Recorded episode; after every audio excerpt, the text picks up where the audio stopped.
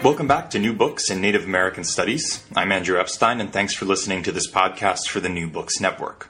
Each month, we pick a newly published work in Native American and Indigenous Studies and spend the hour speaking with the author.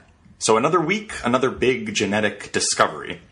On November 20th, 2013, a few days after I interviewed today's guest, National Geographic posted a story on its website titled, "Great Surprise, Native Americans Have West Eurasian Origins." An arm bone of a 24,000-year-old Siberian boy was found with what's called Native American genes. Scientists are now saying that perhaps one-third of these genes come from, quote, West Eurasian peoples linked to the Middle East and Europe, rather than from East Asians as previously thought, according to a newly sequenced genome. Let's pause here for a moment. Amid the genetic craze, some basic questions are continually evaded. What exactly do scientists and their popular interlocutors mean by origins?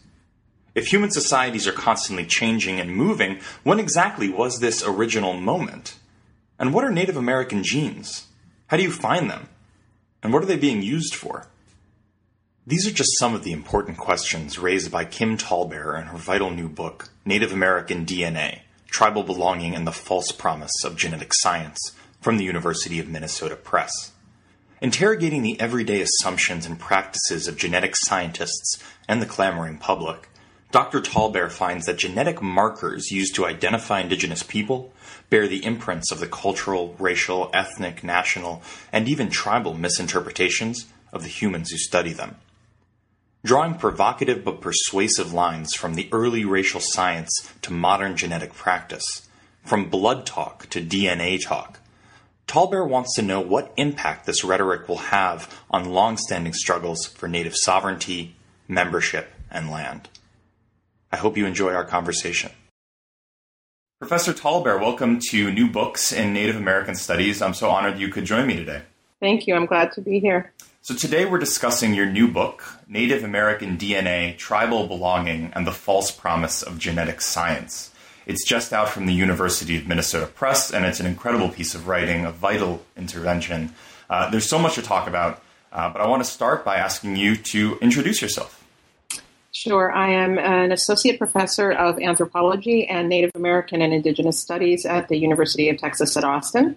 I'm also an enrolled member of the Sisseton Wahpeton Oyate in South Dakota, but I actually grew up in Flandreau, South Dakota, which is on another Dakota reservation on the eastern side of the state and in the urban Indian communities of Minneapolis and St. Paul.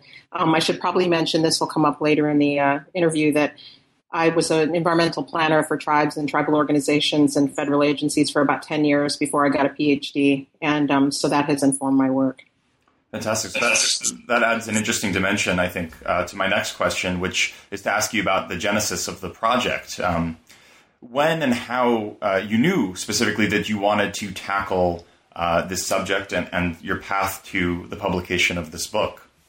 So I was working back in 2000 and 2001 for an Indigenous Peoples Research Institute in Denver, Colorado, and we did a lot of contract work for the Department of Energy. A lot of the work that I had done before getting interested in DNA was related to the cleanup or the management of waste at the Department of Energy nuclear weapons complex, and tribes near those sites have some sacred sites and natural resource interests in relation to the cleanup of nuclear weapons.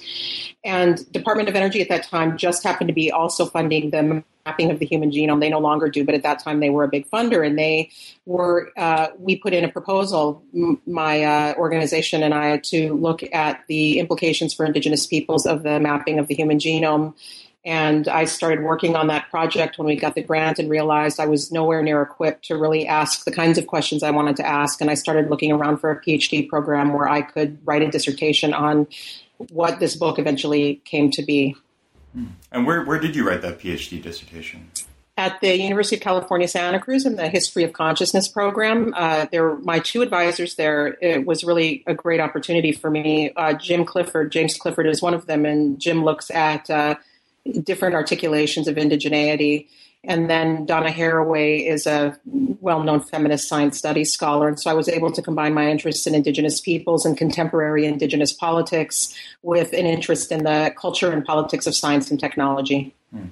That actually anticipates a question I want to ask later about the combination of those two methodologies and research toolkits. But I want to start to frame the conversation to go to the subtitle of your book, which is Tribal Belonging and the False Promise of Genetic Science. So before we get into why exactly it's a false promise, I'm wondering if you can talk a bit about the promise. Why has genetic science been so attractive and popular to make it promising at all in the context that you're interested in? Well, that's a big question. I think it depends on who you're talking about. Certainly for the mainstream American public, and I guess by that I mean everybody who's not Native American, who doesn't have a real insider view of the politics of Native American enrollment and identity. And that's, I'd say, the majority of the country. We are a very small percentage of the population in the U.S., and I think unlike Canada, we're pretty invisible down here for the most part. So there is a lot of interest among many Americans in finding a Native American in their family tree. And your later questions probably anticipate this. There are some very interesting reasons, I think, around histories of colonization and racial formations in the U.S. that lead many, many Americans to want to find an Indian in their ancestry. There are DNA testing companies that sell tests that will help one find a Native American ancestor, perhaps, if they're there. And so there's... because I think most Americans think in terms of race, and they do not understand the politics of tribal enrollment, citizenship, and sovereignty. For them, Native American identity is a matter of one's biology. And I think this is also informed by the way that a lot of Americans think about ethnicity and histories of immigration. You will hear Americans often say, well, I'm part Irish and part French and part this. Well, they're thinking in terms of ancestry in Europe or ancestry in whatever other part of the world. That's not quite what we mean, right, when we talk about Native American identity and citizenship. So it's a false promise in that if one thinks one can find a genetic ancestry and then somehow become a member of a tribe, that's not the way that it works. Is there a false promise also from the side of Indigenous governance that you hope to address or discuss in this context? Right. And in the book, I begin to address the use by tribal governments and Canadian First Nations of DNA parentage tests. And those are different than genetic ancestry tests. And we can talk about that later. Many tribes are using a DNA parentage test, usually to find paternity, but it can also be used to pinpoint other close relatives, biological mother, cousins, grandparents, in order to invoke blood quantum documentation or lineal descent documentation. So just in order to use those documents of parentages in question, a tribe might use that form of DNA test. And there are different risks and different advantages to a DNA parentage test versus a genetic ancestry test. And in the book, I try to describe the difference between those two types of technologies and the difference in terms of the types of people who use those technologies. So I do worry... in terms of the DNA parentage test, on a case-by-case basis, I think this is okay in combination with other tribal enrollment criteria. Where I worry is when it gets applied in an across-the-board fashion, particularly by tribes that have very lucrative casino revenues, and that's usually when it happens, and then you end up with a big disruption in tribal roles and disenrollments. So I was watching, in anticipation of our conversation today, I was watching a video of a talk you gave a couple years ago on earlier iterations of this work. And you started the talk by identifying two objects, blood and DNA, which you called both scientific and metaphoric. And I think there's a fairly widespread understanding, I hope, about the metaphoric dimensions or qualities of the idea of blood.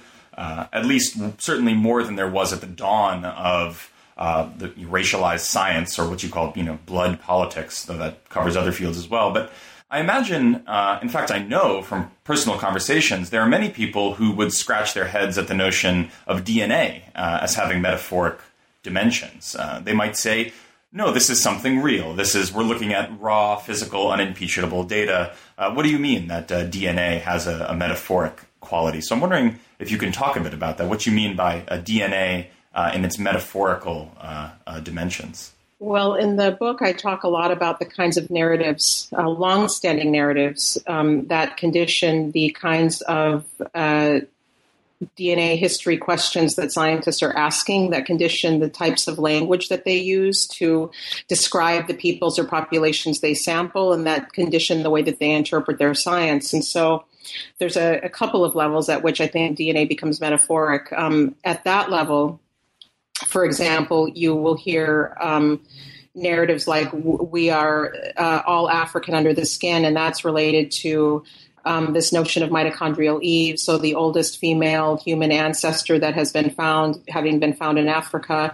And so from there, this whole story comes that, we all originated in Africa. Now, certainly there is material data to that effect, but what's really interesting to me is the way that Africa, as a relatively modern concept, is invoked as a storyline to convey ancient human history. So, for example, we cannot talk about Africa as simply representing that landmass out of which, ancient humans came. Africa is an idea, as Mudimbe has talked about, that is conditioned by narratives of darkness and backwardsness and uncivilization. You hear geneticists say things in the public eye, such as, humans evolved to become clever enough to leave Africa. There's a really interesting way in which Africa is still described as primitive and backwards. And there's this linear evolutionary narrative told in which as humans evolve, they leave there and they spread out to other parts of the world. So there are these stories that condition the way that genetic research gets done. And it's not just the way it's talked about in the popular press. It also conditions the academic literature as well. And I believe it conditions the hypotheses of scientists. There's another level at which DNA is metaphoric. I'm forgetting the name of the philosopher of science now, who talks about the DNA as beginning to be described in computer code metaphors. And so we have the DNA double helix as a form that's apprehended by Watson and Crick in 1953. And at that time, computer code metaphors begin to condition the way that DNA information is talked about. She talks a lot that in her book, and we still have those computer code metaphors. And so one of the things that's interesting to me, and I think Indigenous and Native American studies scholars sometimes make this mistake as well as non-natives, they talk about genetic knowledge as if it's timeless. So you'll have somebody like Ward Churchill. I know he's debatable as being a Native Studies scholar now, but he has talked in the past about missionaries in the 1600s, trying to ascribe, genetic purity to natives and their concepts of how peoples mix. You can't speak about genetics if you're speaking about pre-1953, because you're importing a contemporary knowledge form into the past that is not timeless.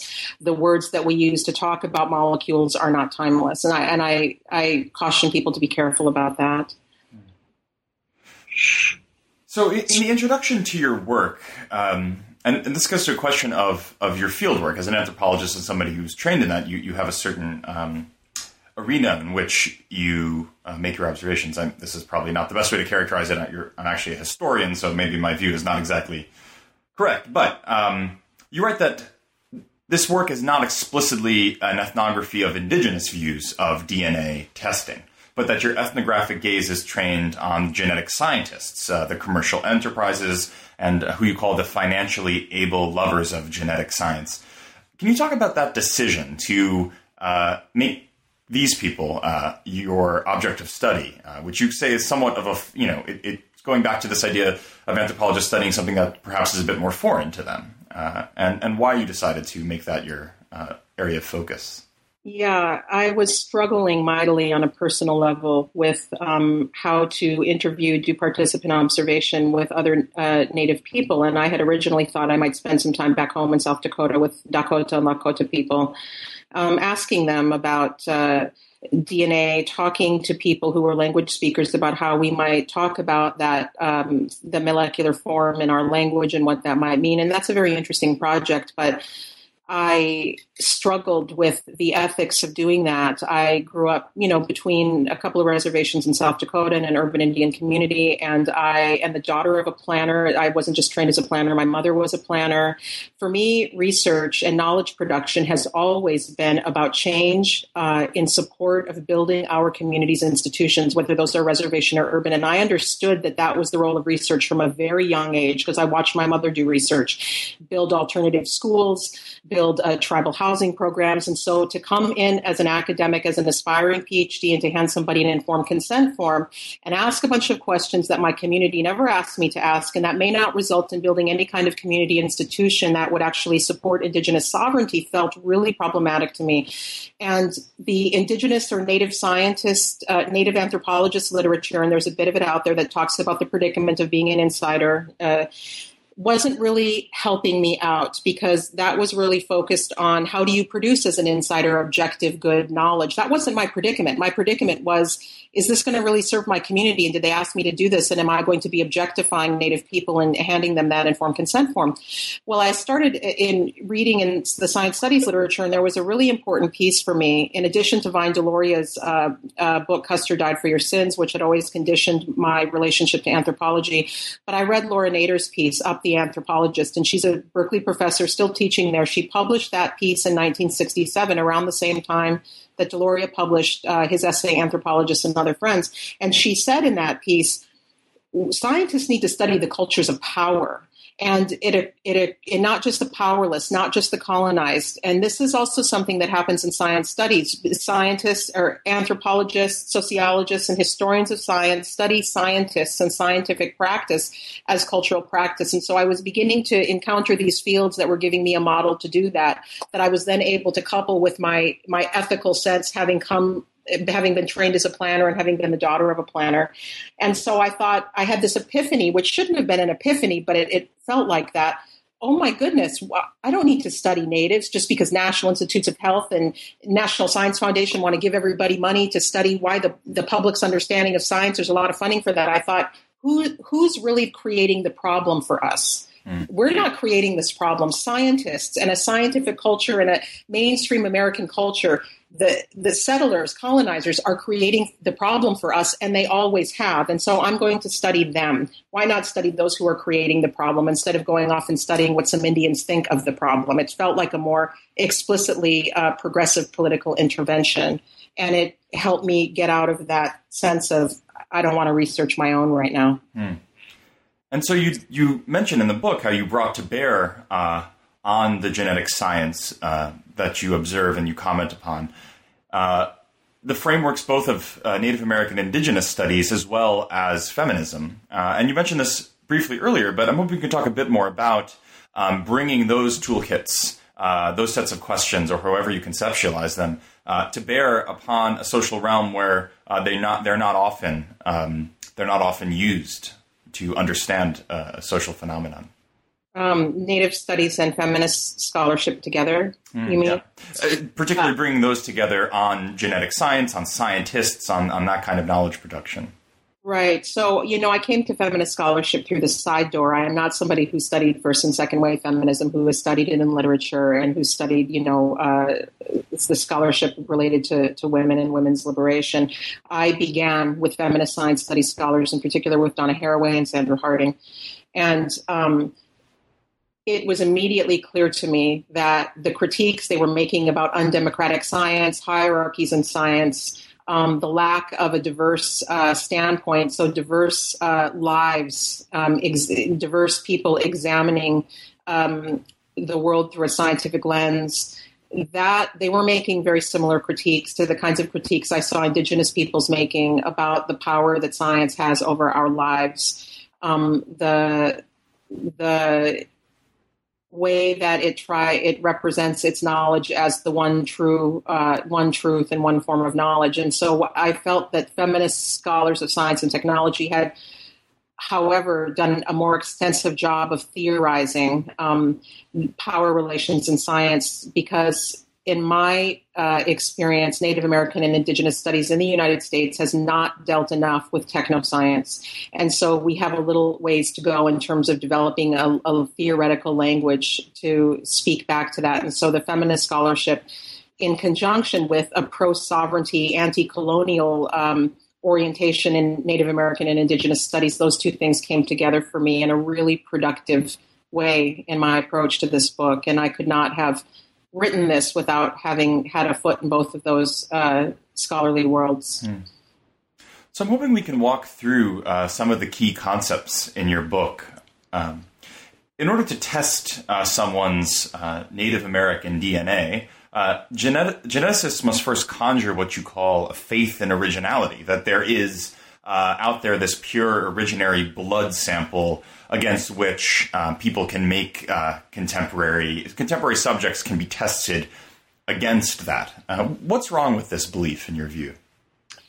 Well, I don't think they're not thinking about a pure blood sample, although perhaps they are. What their faith in origins, and it's, I think, a largely unexamined assumption that there is a moment in time when you can find the quote unquote pure native that they're seeking to find in, they want to find a genetic signature in those of us living today that will point back to that founding ancestor.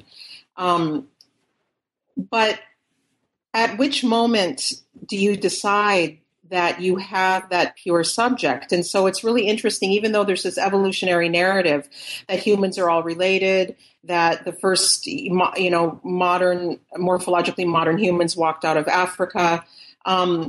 There's this need to pinpoint our origins as Native peoples in the Americas and Siberia or Asia, which I find really interesting. Why there? Why not back in South Asia? Why not back in Europe or Africa? Why not farther back along that trek out of Africa? So it's really, it's quite interesting. And then to get to the human-animal divide, why is our origin not pre-human, because evolution is about change over time.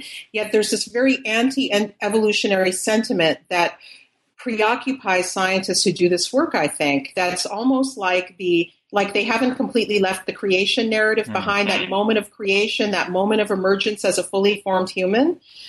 So I find that their language and what they're searching for actually contradicts their evolutionary narrative in interesting ways. So, but let's move more up to a contemporary time. If one is out sampling, say at my reservation, Sisseton Wahpeton, and I've seen samples labeled Sisseton Wahpeton, so this is really interesting to me. There is no way in which you can conceive of a pure sample there. We are different bands of Dakota people who were thrown together post-1862 after the war in Minnesota, because of the way tribal enrollment works, because of the way that relocation worked and termination worked, and reservation to urban, back to reservation migration in the 20th century, because of changes in enrollment rules throughout the 20th century. We have all kinds of people within our tribal populations as we enroll them that have ancestry in many different tribes, right? And then have ancestry in other parts of the world. And so I find this amazing ignorance about 20th century Native American history. And tribal policy that conditions, if you want to use this genetic word, a very admixed population. And there's just complete ignorance about that. There must be. Otherwise, how can you possibly hope to find a subject that has, that is pure to the degree that one is looking for in that particular population? Because they're looking for isolated populations, and Native Americans have not been isolated, I would argue, ever, but certainly not post-contact. It's fascinating that you identify lingering creation dimensions to I would imagine most genetic scientists, when asked, would say they are firmly in the sort of evolutionary camp and that they take those lessons seriously. But I totally hear your point that lurking behind some of their assumptions is something that seems akin to the concepts of origins and the fall, almost, that has this vaguely sort of like Christian creationist dimension to it. Right. And also the proselytizing. I mean, the acting just like Christians. I was recently asked to write an article for Gene Watch for the Center for Society and Genetics out of Berkeley on science and religion. And I think most people put those on two sides of a divide. But for me, Western science and Judeo-Christian traditions are on one side and indigenous traditions are on the other, because I find them similarly proselytizing, similarly universalizing in their worldview, whereas most in the indigenous traditions I've encountered are tolerant of multiple truths or multiple ontologies, multiple ways of knowing the world. And we don't tend to have to reconcile two disagreeing points of view. So I work, for example, with Native American biological scientists. It's another ethnographic project I have. And what's really interesting about a lot of those Native scientists is they are fully capable of being in the laboratory and having a biological or evolutionary understanding of the world. And then they are capable of going home and being with their family or medicine people and having that understanding of the world. And they quite often don't feel the need to reconcile those things. They can tolerate a lack of reconciliation and can say, look, there's multiple ways of understanding the world. They don't reconcile. We are okay with not understanding why. And I feel like in Western religion, I mean, I know I'm stereotyping, but this is what I see in the world of genetics and in Western religion and Western science. There's a real intolerance for contradiction. And that's where I see those, in pre-Darwin, most scientists were creationists, and they really have not left that behind to the degree that they think they have. Fascinating. I apologize if I'm asking you to repeat yourself a bit from the question I asked you about the metaphoric components of DNA, but I also wanted to ask you to explicate the term material semiotic. You call Native American DNA a material semiotic, and I'm hoping you can tell us what you mean. Right. I think material in terms of the molecular structure, we can measure it. We can see it with laboratory techniques and instruments. So in its material, it's measurable, right? And that's what science is interested in.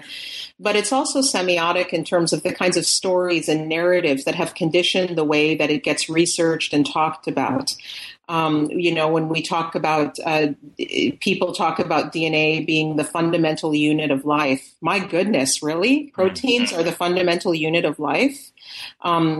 So there's a lot of rhetoric, and I don't mean that in a negative way. I mean there's a lot of narrative, a lot of histories that condition the way that we apprehend and talk about it, the way that we sample. So it's never just raw material. Humans have to learn how to speak about DNA and think about it, work with it in ways that are inside of our histories and the dominant narratives of our society. We don't do that outside of that, if that makes sense. Absolutely.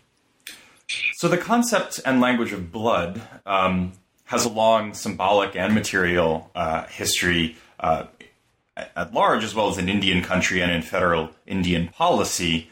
And it seems that there are both important entanglements as well as key differences between this much older and much longer discourse of blood and the current fashion of DNA and genetic ancestry. I know it's a big question, one that you've tackled in much bigger forms than I'm going to ask you to talk about now. But what are some of those similarities and differences between that older concept, that longer concept of blood and DNA, and to add another giant component to the question, where does race fit in to those two categories? The second question's harder, so let me put it first one. Mm-hmm. So the similarities in terms of blood and DNA symbolically. Most of American culture, I think, has I see a move in the 1990s, actually, in popular culture, from blood to DNA talk, quite prominently in mainstream American culture. Native Americans, I think, are slower to make that transition because we still have a lot of blood talk that's integral to the way that we do enrollment. And we are beginning to engage in gene talk, but I feel like mainstream American culture has largely left blood talk behind in favor of DNA. And I think because they welcome this notion that there's more scientific precision, blood groups were tested and researched in a similar way to the way that molecules are looked at today. And so there were efforts by scientists in the early 20th century, late 19th, early 20th century, to try and categorize races according to blood groups, and it didn't work out because, like DNA markers, blood groups are found at higher and lower frequencies in different populations of the world, but there is no population or racial group as we define them that has all one blood group or, you know, just a couple. All races exhibit different blood groups just at higher and lower frequencies. So it wasn't useful in defining typological racial categories, and they stopped doing that. But you see an effort now to do that in DNA testing. You see scientists talking about the genetic component of race. There's an acknowledgement that, well, race is more than genetic. It's also socially constructed. But there is a genetic component. Let's see if we can find markers that will help us pinpoint that. So they do share similarities, although I think we have moved on in mainstream culture to DNA. For tribes, it's interesting. I argue in the book that I think when people are talking about blood quantum, you know, we know that the way that we calculate blood quantum is based on documentation. Nobody ever says that you can go into a laboratory, and we never measure blood, the physiological substance, when we're calculating blood quantum. The calculations are all paper calculations. There's no laboratory work involved. And so in that way, the only way in which blood quantum is material is in terms of the paperwork, but blood, the substance, is not involved. But the symbology of blood is really important, and this is a little bit of what I think has been left behind in mainstream culture, the way that we still talk about family by blood and tribe by blood. There's a sense of connectedness, but I would argue that word stands in for something much more than the physiological substance. It's a symbol that also involves social relations. So it's pretty complicated. And I argue that I think we need more, although I don't want to do this, but I think we need more ethnographic work when people invoke the term blood and blood relatedness and blood identity. What really do they mean? What are they thinking of, and symbolically and materially? And we should not just assume they're being biological essentialists, because I'm of the mind that most Native people are smart enough to know, when they're involved enough in tribal enrollment criteria, to know that this is about paperwork and paper fractions, and this is not about blood, the substance. So I don't believe they're given credit for being for understanding it in as complex a manner as it's actually meant. But I may not have answered your question completely. No, but it certainly helped to get at these similarities and differences, which is right. What I think going one of the things I worry about with DNA is, because it's measurable, because you can go into a laboratory and you can look at it through laboratory instruments, and we don't look at blood that way anymore in terms of ascribing identity, right? I worry that the symbology of DNA is missed, that it's, well, DNA is the truth. That's what's real. And all that blood talk is just antiquated, old-fashioned racist talk. So, for example, and I've seen a lot of people use this chart, the Bureau of Indian Affairs Blood Quantum Fractions Chart. They have this chart in their enrollment manual. It's so patronizing, like tribal enrollment officers can't do basic fractions. But they give you this table of fractions, how to calculate the blood quantum of a child based on its parents' blood quantum. And when people use that chart in academic talks, the audience always laughs. Oh, how racist and antiquated. And they think it's really funny. Nobody laughs when you put up molecular frequencies and DNA data. That's quite similar, because people are like, well, that's DNA. That's real. That's actually scientifically precise. It's riddled with many of the same problems, and it worries me that nobody laughs at it. Right. So I think that's why this book is so important, and I'm hoping it makes inroads in those very kinds of discourse productions. The second chapter of your book is entitled The DNA.com, Selling Ancestry. And I was actually, when I was originally looking for your book and I was Googling it, I put in Native American DNA into Google. I had to first scroll through 23andMe, Ancestry.com, National Geographic, Indians.org. Finally, I got down to the University of Minnesota Press. Don't worry, it's still on page 1 of the Google result page, but there are immediately targeted ads on the Google page when you put in that search query. Even if I go deeper into the search query and I put in other things, I still get those ads. So this is clearly, I mean, just from that anecdote, is it's not an insignificant industry by any small degree. And within the United States, Native American DNA is disproportionately popular as something that people are searching for. Wow. Yeah. What is the actual process of testing? I mean, what does that look like when a person stumbles on this website and decides, that they want to find out if the story their great-grandmother had supposedly told them was true? Well, it's pretty low tech on the consumer end. So you, pay online and they send you a little test kit, which is basically a test tube with a swab inside, or at least it was when I did it 10 years ago.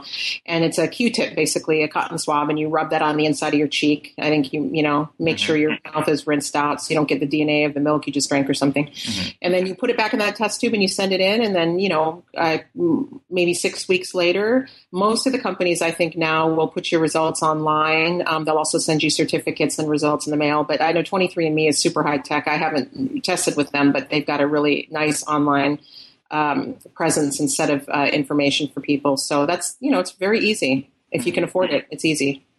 And then when researchers are doing migrations research, they'll go in and do blood draws usually, because that gives them more material to work with in the lab, and then gives them biological samples left over if they have consented for it for other research beyond the research that they're drawing blood for at that moment. Hmm. And then do the companies like 23andMe then own some component of your genetic material? Or, can they do with it what they please? Or do you still have final say over how and when it gets used? I think it depends on the company. I have deliberately not studied 23andMe. There are a lot of other people looking at that company, and it's more complicated and interesting than some of these other companies, because they're not only doing genetic ancestry inference, so pinpointing your ancestry in different parts of the world, but they're actually also looking at markers for medical conditions and doing all of that kind of wrapped up in one. I don't know what their policies are regarding disposal of DNA or not. I would imagine that different companies give you different options in terms of whether they keep that DNA or whether it's destroyed. And I think particularly in the last 5 to 10 years, people have been becoming more conscious about these multiple levels of consent than they used to be, because of all the resistance in the press, particularly by Indigenous people and some others, that their DNA not just be owned and controlled by the researcher, that they want some say over what eventually happens to that. Right.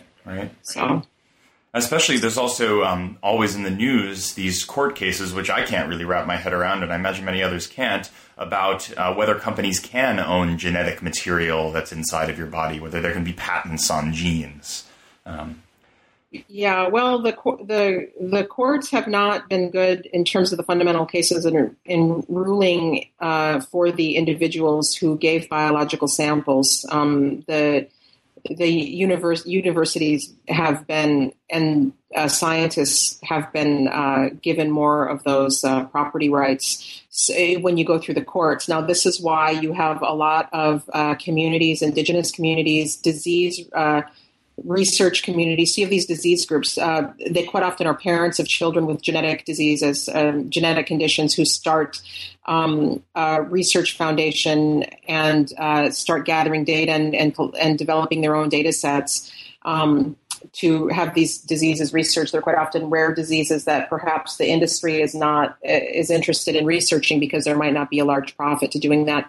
So with indigenous people and groups like that, you are seeing more now people setting up more rigorous consent or relationships with scientists ahead of time, that are laying out ahead of time what samples can be used for, who owns them, how they're controlled, and who gets access. Because, in fact, the courts haven't protected non-scientists to the degree that those communities want to be protected. So that's actually driven innovations in bioethics and consent, which I think is a good thing. I think we need to keep stuff out of the courts, because they are not going to rule in favor of indigenous interests. We see that with other indigenous claims as well. And we recently, I think, heard the Native American Rights Fund, NARF, say, do not go to the Supreme Court. I would say the same thing is true of genetics. I don't think you want to go to court. You want to develop your collaborative relationships and your guidelines ahead of time with scientists or the institutions you're working with, because the courts won't rule in our favor. Mm. Right. These are courts that are still using doctrines of discovery when trying to adjudicate land claims. So you write about how we've touched on how these kinds of testings can come into play in enrollment policy. But you say there are also broader implications that the marketing of DNA tests can have, and that they can even be wielded. They can be ammunition for anti-indigenous interests. What do you have in mind here? Well, I'm beyond the... Well, it's actually, this is related to tribes doing across the board DNA testing. So again, this is a minority of tribes that are doing this, that you have these controversial enrollments. And in the cases where that happens, I don't actually think DNA testing is the core problem. I think monthly per capita payments based on casino revenues or other revenues are the core problem. And when you get large amounts of money that are at stake for individual tribal members, you start to see revisions to enrollment and disenrollments, and then DNA gets used in that. So if you go in and do an across the board DNA test, and this is parentage test, keep in mind that tribes are using, you are going to find false paternity or misattributed paternity in any population. You're going to find some percentage of people that don't have the biological father they thought they did. And if you're basing enrollment on lineal descent or that person's blood quantum, you can go back and say, well, so-and-so wasn't really your biological grandfather, all descendants are out,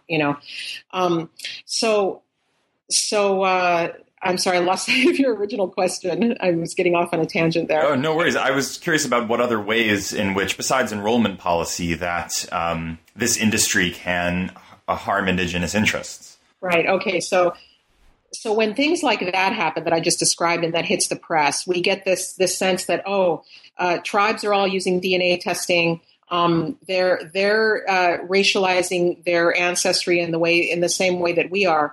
And so it contributes to, an overall understanding of Native American identity as racial, because the public and even scientists really, I think for the most part, and tribal communities themselves are not understanding the particular type of DNA parentage test that's being used at the tribal level. They're not distinguishing between that and genetic ancestry testing. So it doesn't matter that a parentage test used by a tribal government is really different than a genetic ancestry test bought by some guy who's a genealogist and wants to research his family tree and wants to find the Indian from 23andMe. They're very different technologies, but really most people, I don't think, understand that, how different they are technically, and they don't understand the politics of tribal enrollment. And if you're going to understand how Native American identity works within a political context in the U.S., you need to not only understand the genetics, but you need to understand Indian policy. Okay, so then more broadly, just all of this DNA talk, I think, results in genetic racialization of Native American identity in the eye of the public. I think it contributes to a transformation from blood talk to gene talk in Indian country as well. And so I worry about that based on the lack of both policy and molecular knowledge that people need to understand how complex this situation is for tribes right now. So related to the boom in personal genetic testing is genealogical research, which you just mentioned. You call it perhaps the most popular U.S. American pastime. Do you think this obsession is something that is, at least for the moment, uniquely U.S. American, settler American? And what do you think drives that? I think there are some things about the way this plays out in the United States that are, I think, unique to us. But you also see in Europe, for example, Oxford Ancestors is a company founded by Brian Sykes, who's a geneticist, I think, at Oxford and in the UK.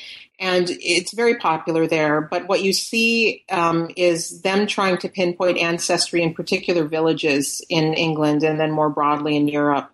So because they're not an immigrant society to quite the extent that we are, although you could argue that they are increasingly with the former colonial subjects coming. But so they're looking for ancestry more regionally and at a village level, whereas Americans look for ancestry on one of the major continents in the world, because that is the way that we think about race and ancestry in this country. And it tends to get broken down into 4 or 5 different dominant racial groups here. And depending on what country you are in, race and racial groups and the numbers of racial groups are constructed differently based on that history. And then you will see the DNA testing companies reflecting those different kinds of racial and ethnic histories in the way that they name tests, the way that they circumscribe different panels of markers. So if you look at the DNA, I think, forget what the name of the test is now, but it's an autosomal marker test. The company went out of business and the test got bought by somebody else. I think it's Ancestry by DNA. they would be try to show you what percentage ancestry you had in Asia, what percentage you had in Europe, what percentage you had in Africa, what percentage you had in the Americas. Their tests had a hard time sometimes telling the difference between Asia and the Americas. If you were to go down to Brazil, for example, you would probably get a DNA testing company that would be dividing their racial and ethnic groups differently because they don't construct race in the same way that we do. And you can, manipulate and circumscribe markers in different ways to point back to these different kinds of areas of the world if you want. So that's fascinating. Yeah. And really complicated and hard to get across in layman's terms. Sure. So in your fourth chapter, you take up the Genographic Project, this 5-year research partnership launched by the National Geographic Society, IBM, as well, to, quote, trace the migratory history of the human species and map how the Earth was populated. One of the most important interventions I think you make here, and you alluded to it before, is the very often repeated mantra that human genetics will deliver us from racism. That if we can prove and show in the DNA and in our genealogy that we're all descendants of the same population from what is now Africa, racism will be finally laid bare as an anachronism, is not reflected in scientific reality. What's wrong with this view? What is this missing? Yeah, it's an interesting set of claims. So my friend Jenny Reardon has written really incisively on this. I think she says that the paradox of 21st century anti-racist genome research is that that research simultaneously relies on these really undemocratic scientific practices. So the research has made ownership claims to indigenous DNA and traditional people's DNA. And those claims are defended by our legal institutions. Often it turns out in violation, although decreasingly so. You have, again, indigenous people pushing back and crafting better consent arrangements. But historically, that research has been carried out to serve the needs of scientists and scientific institutions and not at all the needs of indigenous peoples themselves. You also get those narratives that I talked about, these dominant narratives conditioning the kinds of questions that scientists ask and the way that they represent their data. So to go back to the out of Africa example,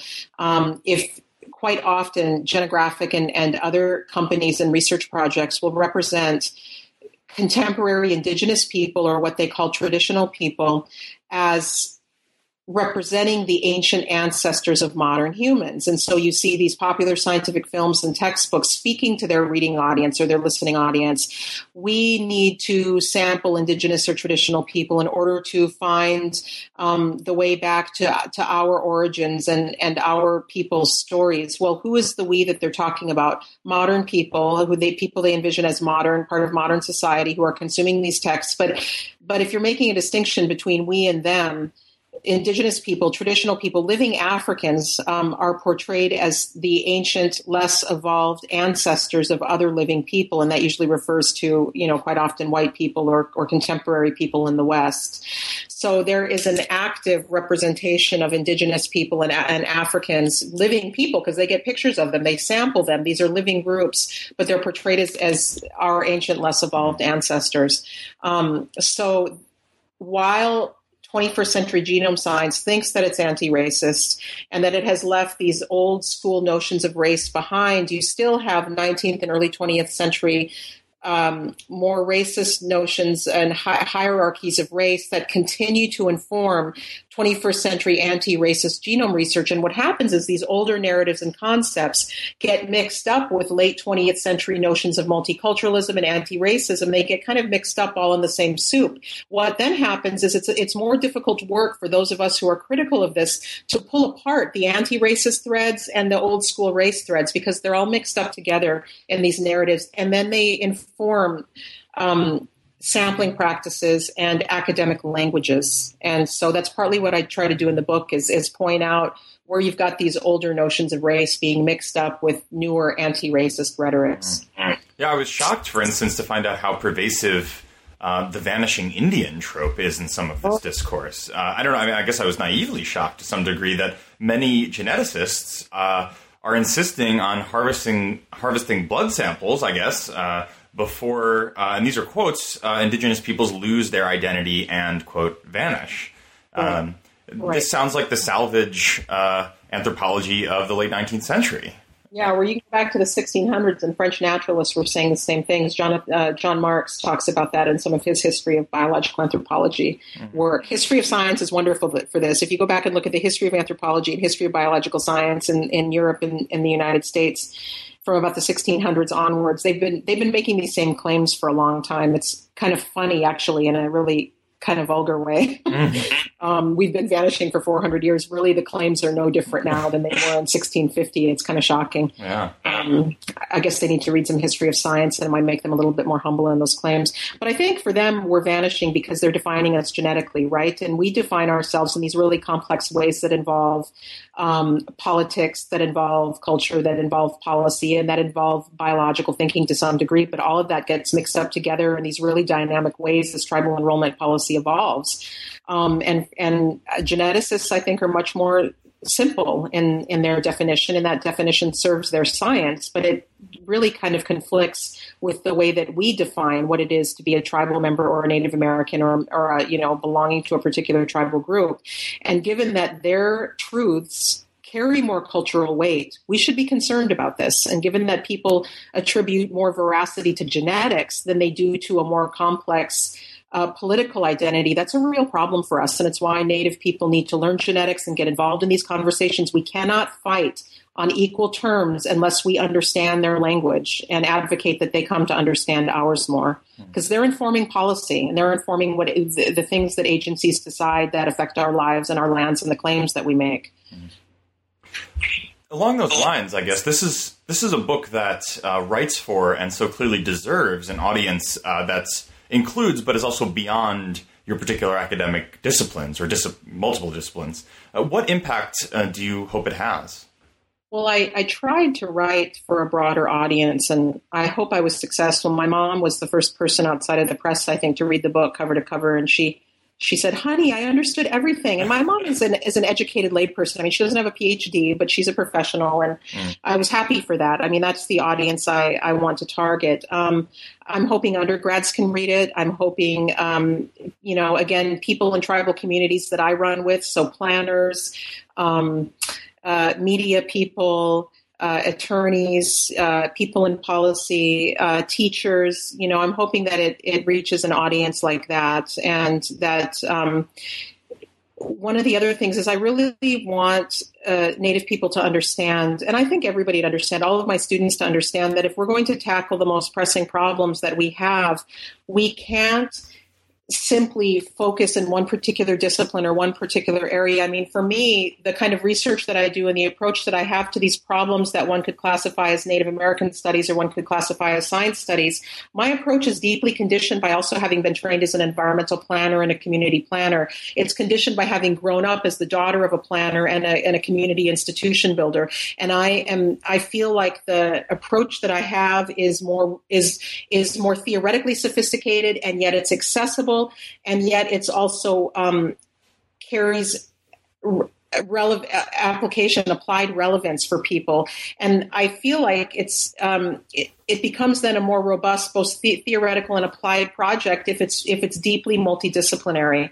And so that's when I develop classes and talk to students, whether they're students in the university or whether they're people out in communities, I encourage them to never be afraid to cross radically different disciplinary boundaries.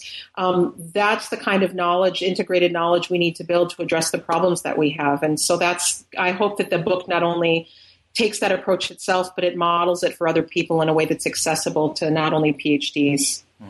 Do you think geneticists will be able to hear it? Do you think they can handle the interventions you're making here? Well, one of the things that I've learned in doing this work for about 12 years now is I focus on, they tend to be younger, but not always, scientists who I don't have to convert to my way of thinking. I have found in general that younger scientists trained post-NAGPRA, Native American Graves Protection and Repatriation Act, for them, tribal desires to control and govern genome science and remains as a fact of life, and they try to figure out a way to work with it. You have some of these old dinosaurs trained pre-NAGPRA. They're still in the academy for, DNA and bones. That's their right to own. Indigenous people who make any claims are interfering with science. I'm not going to bother trying to convert those guys. They can't be converted. I spend my energy on young scientists who are progressive thinkers who want to work collaboratively, and they're out there. And I invest my energies in mentoring and networking with young Native American and other not just Native American scientists, but other scientists who want to work in collaborative ways, who want to do non-hierarchical science, who want to do more democratic science, who want to change, because I believe that we need to also work within to change those fields. I mean, a bunch of scientists aren't going to listen to Kim Tallbear, humanists and social scientists, and make these radical changes. So I really try to do my networking with mostly younger, but just in general progressive scientists who care about communities and who care about doing work that communities also want and who also have a love for their science. I don't think these things are in opposition. Mm. So I've been speaking with Dr. Kim Tallbear. She's Associate Professor of Anthropology at the University of Austin, Texas. I should also mention it's the host institution, as far as I know, for the 2014 conference of the Native American and Indigenous Studies Association. She's also the author of this important new book we've been discussing. It's called Native American DNA, Tribal Belonging, and the False Promise of Genetic Science, from the University of Minnesota Press. Before we conclude today, Dr. Tallbear, I always feel sort of bad for asking this of someone who's just completed the monumental process of publishing their book, but I also like to ask, what are you thinking about next, and if you have future projects in mind? Well, I have 3 projects. There you go. I have been for a couple of years now doing an ethnographic project with indigenous bioscientists. I've been interviewing and doing participant observation in the United States. I might move into Canada.